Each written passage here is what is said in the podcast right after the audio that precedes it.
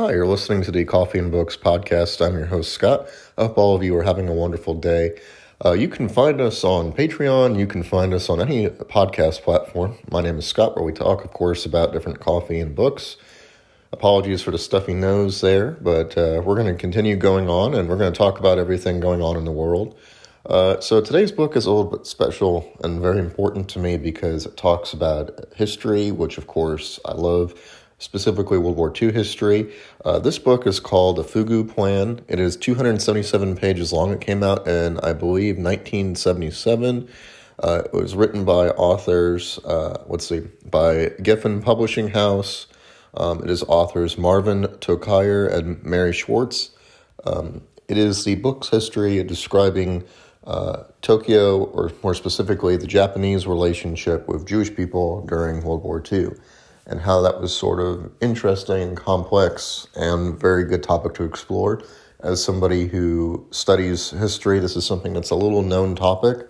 Um, the Fugu Plan, just so we're clear to start off with, was a plan by the Japanese government to relocate Jewish people to a settlement in Manchukuo, which is a part of China, uh, basically a free pass to Jewish people.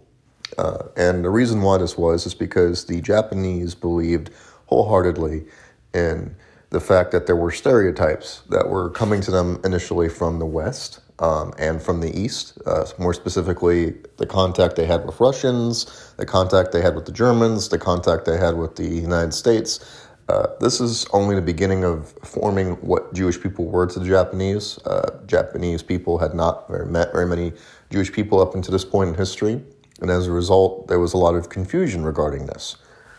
But of course, some of the stereotypes that had informed the Germans and the Russians had been twisted in the Japanese mindset to sort of make some of the stereotypes uh, in order for the Japanese viewpoint to see the world.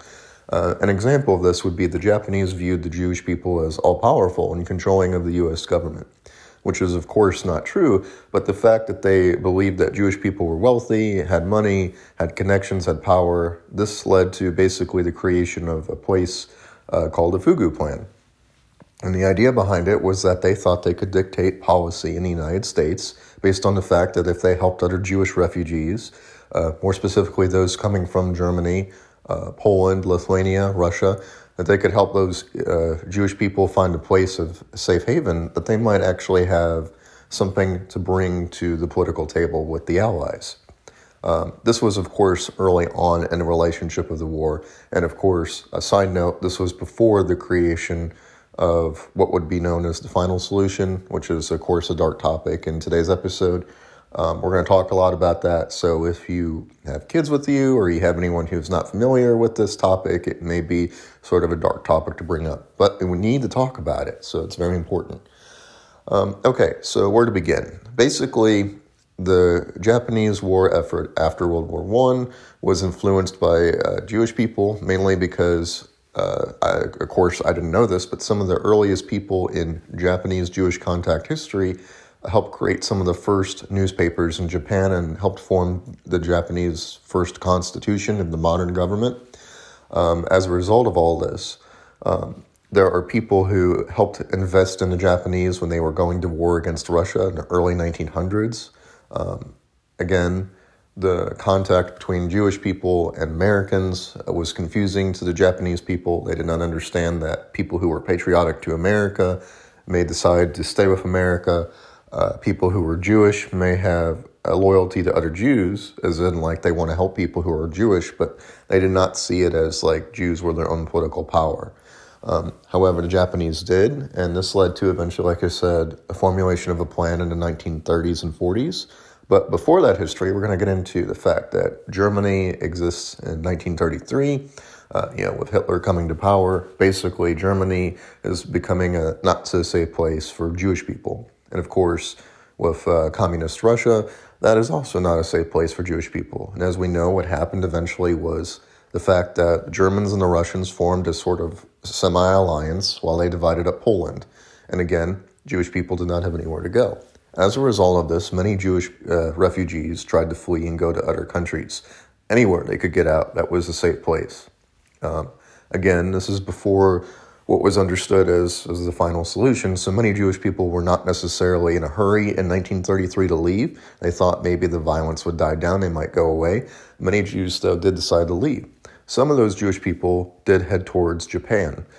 Um, ironically, Japan is one of the only countries during this time period in history in the 1930s and 40s when Jewish people could get an exit visa from wherever they were living from and sort of had a workaround of going to Japan. The reason why Japan let this happen was because there were some people, of course, who did care about refugees, but there was also those in the government that believed that if Jewish people were let into the country, the stereotypes such as being powerful and rich, they could bring those resources to Japan. As a result, unlike their uh, allies, Italy and Germany, Japan actually formed an interest in gathering Jewish people. Um, however, the Japanese quickly realized that unfortunately, not all the refugees that they were rescuing were well connected and rich and powerful. And as a result of this, there kind of became a disillusionment over time. Uh, more specifically, the government believed that they didn't have any influence over the United States, which is true because the refugees did not.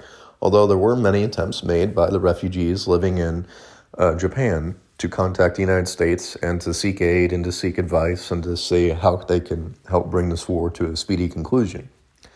Uh, so, where did the Jewish people in Japan live? Um, one of the most popular provinces was Kobe, or rather a city in Japan, uh, but there were Jews that were living, of course, in China and in other parts of the world that were under Japanese control, the Philippines, um, Hong Kong. Um, and, and specifically, we're going to talk about how in Russia, Russia was the closest to Japan, how many basically fled off in the middle of the Soviet Union, would basically go to as far as they could go to a little town on the edge of Russia and take a boat to Japan. Um, this was allowed, like I said, for a brief time, where many refugees did get out. About 17,000, I believe, were able to escape from persecution and enter into Japan. Um, and most of these people were relocated to Shanghai in China. Now, why were they relocated to Shanghai? Shanghai has had a Jewish community for longer. Um, the people in charge of the Japanese government wanted the Jewish people to go someplace that they considered uh, more appropriate for them. They didn't think that the Jewish people would assimilate into Japanese culture. Um, many times, the Japanese government was forced to put pressure on the Jewish people, mainly because they wanted to know, you know, where their loyalties were, who they were interested in, you know, protecting. Um, many, like I said, Japanese were unfamiliar with the Jewish people, not familiar with their customs. There's many stories in this book of people who, for instance, wear tefillin is a good example and the Japanese were suspicious and thinking that they were spies or that they had cameras on them. Um, again, tefillin is like a prayer um, device that is used by Jewish people, specifically Orthodox. Um, and so, again, because all these refugees came across all different cultures uh, German, Eastern European, Russian, they spoke different languages. Um, they didn't all talk the same language, so a lot of them had to communicate in Hebrew or Yiddish. Um, Again, Japanese did not know how to communicate very well with this. Um, even translators had a difficult time. But what became interesting is that there were connections that were formed and that there were many Jews that did escape. Some of the Japanese were honored for their part in saving Jewish people during World War II. Um, most famously, there's a gentleman who lived in Lithuania who was the uh, Japanese embassy in Lithuania and wrote as many um, exit visas as possible for those who were trying to flee the country. That is a very famous example. Um, of course, there are uh, people, like I said, who helped in the refugee camps, who helped set up the schools, helped set it up so that people could live a normal life. Um, and, uh, you know, for the most part, a lot of those people that lived in Japan uh, escaped persecution and hardships that was eventually set upon them during the final solution. Uh, so, what is the final solution? Of course, it was the plan by the German government, the Nazis, to exterminate all Jewish people. Um, this included not just in German territory, but everywhere in the world that was under German occupation or their allied occupation. For instance, in Italy um, and in Japan, these countries were also pressured to um, execute or get rid of their Jewish people as an answer to their, their problem of dealing with Jewish people. As a result of this, Japan felt like there was a little bit of resistance against this. Again, they were caught between a rock and a hard place. Uh, they were unfortunately allied with Germany out of necessity for their own government, but they were also desperately trying to seek favor with the United States government. So they did not want to kill Jewish citizens because then they would alienate the United States, but they did not want to do anything about the Jewish people because the more they helped the Jewish people, the more they alienated their own allies. Even Germany eventually sent uh, German colonels like the Butcher of Warsaw uh, to Japan in order to execute, uh, again, the Jewish people that were part of Shanghai.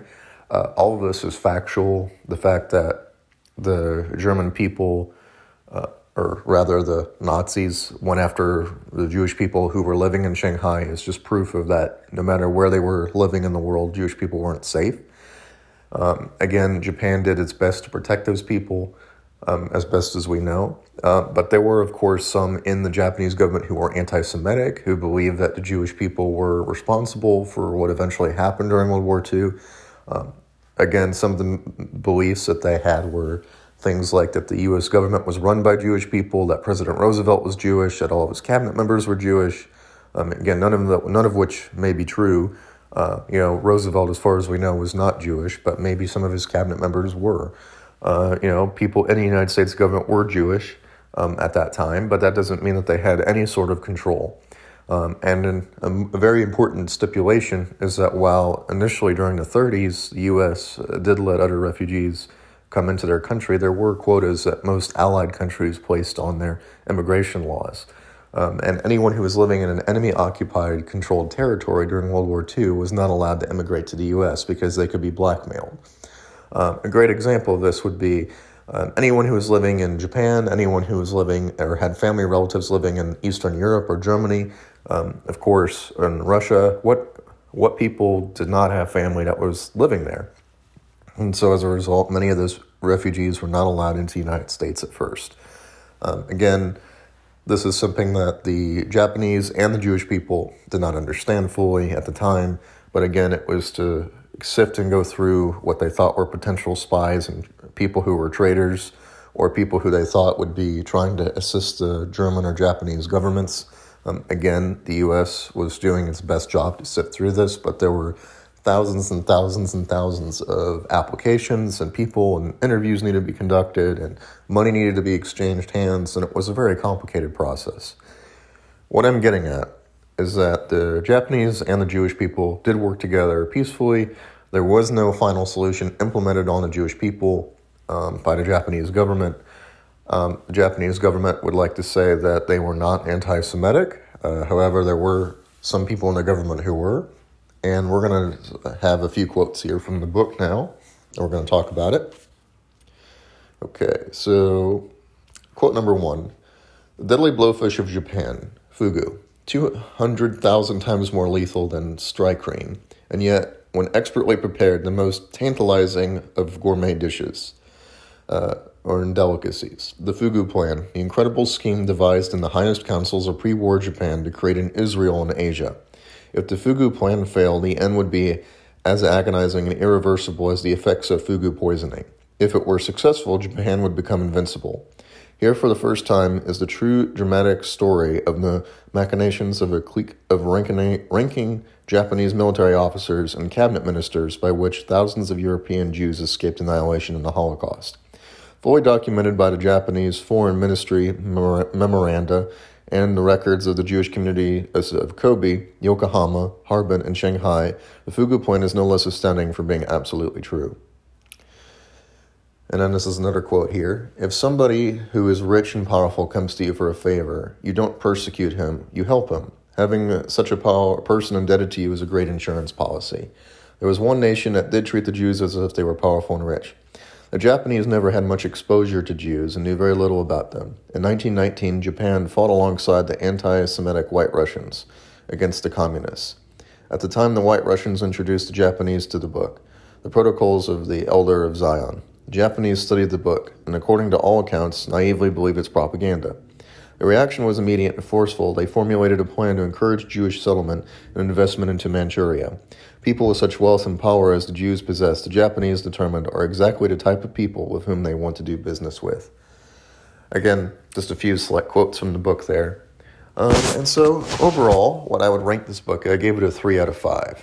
The reason being is this book, while it was entertaining and a few of the stories and recollections of people who actually lived through it, it was very um, difficult because a lot of it was, as I like to explain, sort of the slog of explaining what happened. And while explaining what happened is very important to history, I liked the story is a little bit better, and I wish they had some more of that in this book. Mainly because I think the stories of the people and the real life experiences definitely highlighted the true experience of being a refugee living in Japan, what that was like, not speaking the language, communicating with other people, you know, trying to be safe and, you know, trying to get food and work and money so you can save up and get out of there. Um, it, you know, it describes the refugee process, which isn't easy in any country. Uh, and, you know, I, like I said, I, I wish that this book had some more of those stories.